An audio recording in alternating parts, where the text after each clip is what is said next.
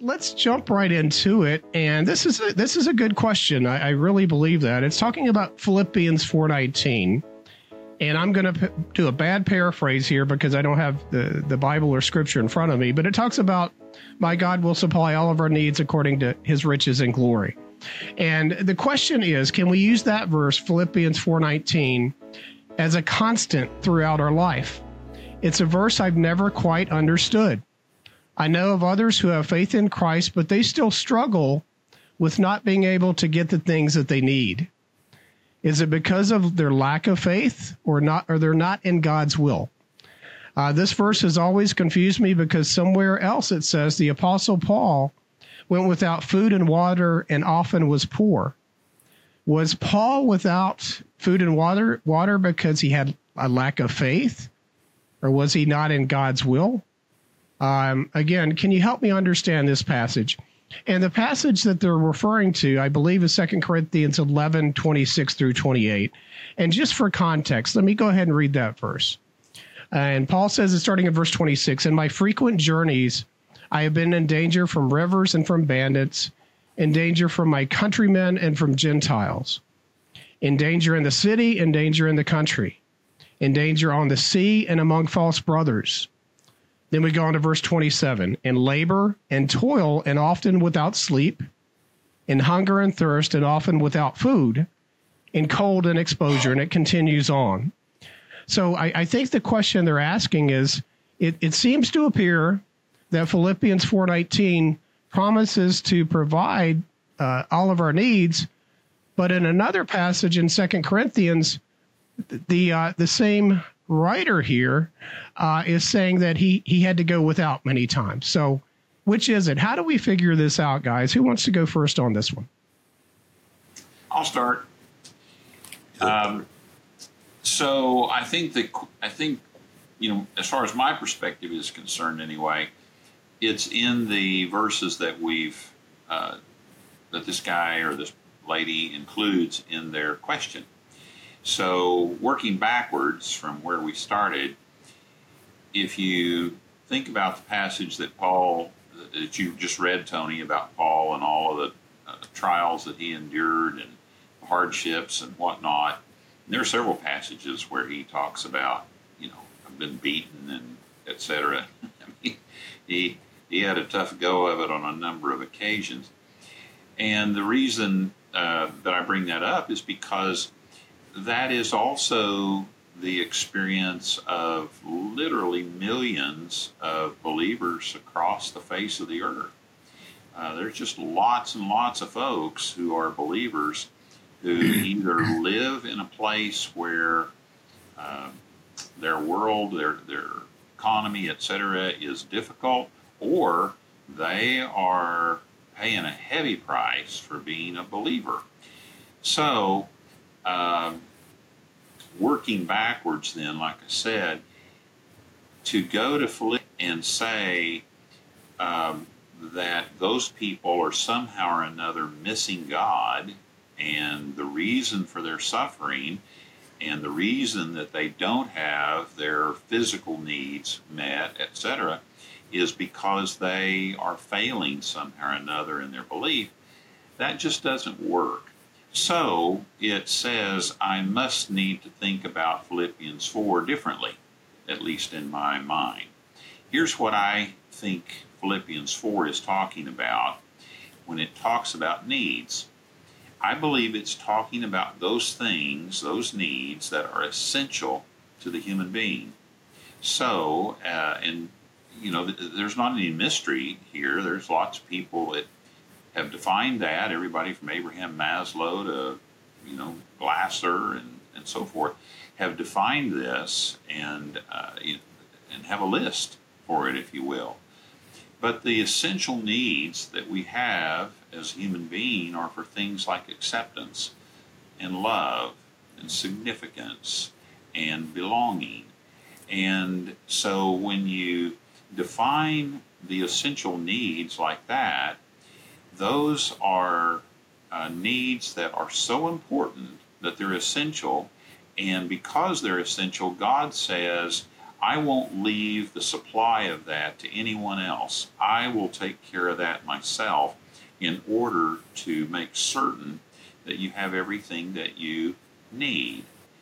He's not talking about food or water or anything else because, I mean, there's all kinds of people that starve and, are, and die and are martyred and everything else.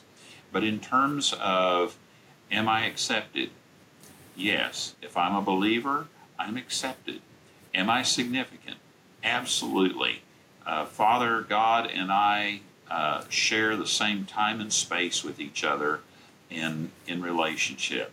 Do I belong? Yes, I am part of the family of God. Uh, uh, am I loved? Absolutely, I am loved. There's nothing, uh, you know, Romans, uh, Paul writes in Romans chapter 8, there's nothing that can separate us from the love of God. Nothing high, nothing low, far, wide, nothing. So, those things that are essential to our well-being inside our inside the ourselves God says, I will supply those needs. And I think that's what he means. I think that's what the definition is of Philippians chapter 4. Interesting. What about you, Frank? Yeah, I think uh, Pres has got some good thoughts there. I maybe would add to them just a little bit.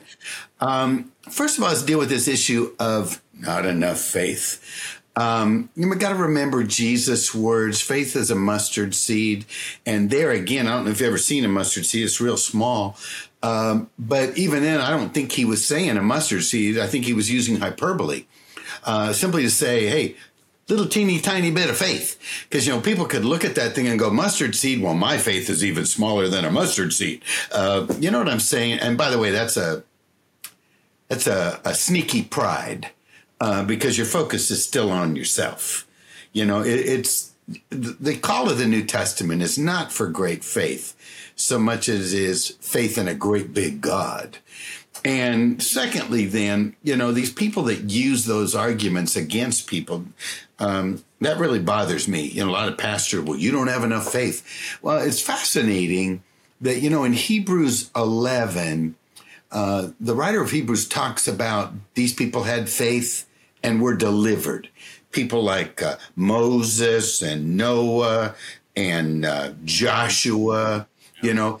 But then he says these people had faith and were not delivered. And he puts them in the heroes of the faith. So, how could God call somebody a hero of the faith if they didn't get delivered uh, that's a, and then say, well, they didn't have enough faith. That's a biblical logic, biblical deduction. Uh, but basically, it's saying people saying to people who say you don't have enough faith, be quiet.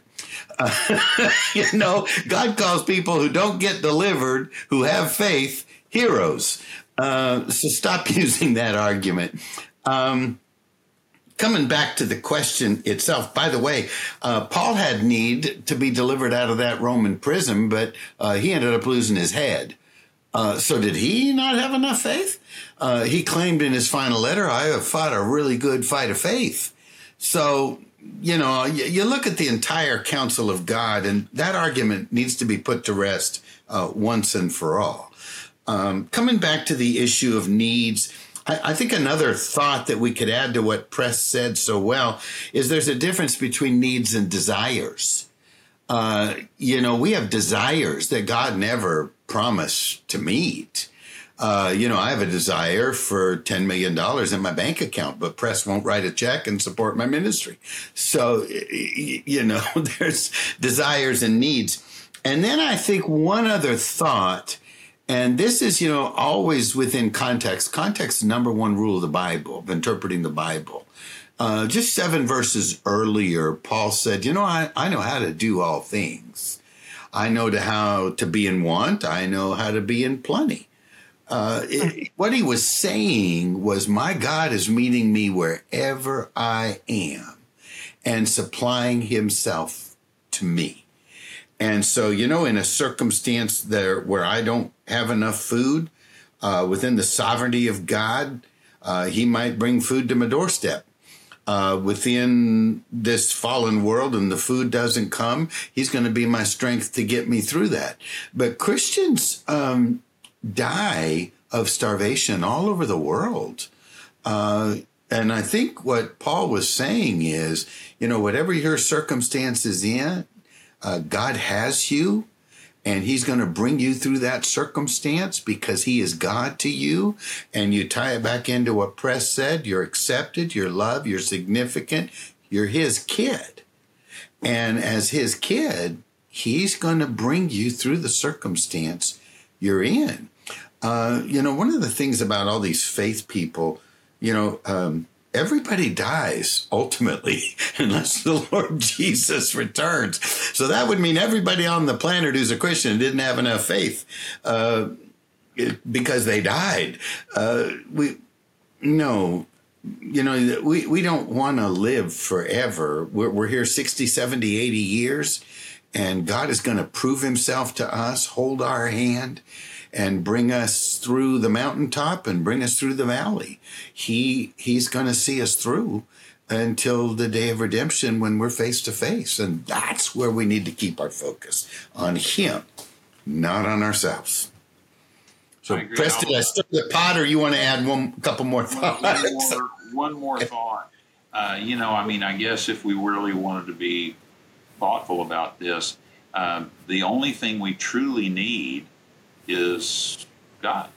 There you go. And the point you made, uh, whatever your circumstance is, if you're a believer, uh, He's in you, you are in Him, and there's nothing that can can, can alter that circum, uh, from, mm. Yes, sir. Yeah, I like Preston how you talked about our, our we're, we're accepted. So we ultimately we ultimately need to be accepted by Christ, and we have that in our identity in Christ. And and Frank, what you touched on is, um, I, I, guess, in my opinion, being discerning to what we hear out there, because there are a lot of false teaching out there that that says that if you only had enough faith, you could be healed physically. And um, you know, I, I, think of that uh, that that guy, and I can never pronounce his last name, Nick Vujicic. He's got no arms and legs. Mm. Um, and uh, you know, did he not have enough faith? But God is using him in, in miraculous ways because of his affliction. Uh, and I, I, think about you know Second Corinthians uh, eleven and twelve it, about how the Apostle Paul boasted in his weaknesses and uh, so that the power of God's grace may rest on him in a greater way. And it's a bad paraphrase, but that's I think you guys brought it together perfectly about dealing with our identity in Christ that we already have everything that we truly need, and um, about being careful out there of, of some of the teaching that we hear. Um, so. Tony, very good guys. Can I add one final thought? You brought it up, so it's your fault. Uh, okay. But you brought up Second Corinthians, you know, 11, 12, right in there. You know, it's fascinating, but God uh, allowed, but I don't even, you know, it's, we'll go there someday on a question. Uh, but it's called a mess, a gift, a messenger of Satan, but it's called a gift, a thorn in the flesh. And Paul prayed to take it away, and God said no. You know, if these faith people would be saying, well, Paul, you don't have enough faith, otherwise that thorn would be taken away uh, they're actually fighting against the revealed will of God. And, you know, it's a fascinating thing to think about, but we can pray for deliverance when we're actually praying against the will of God sometimes. uh, just an interesting thought to ponder.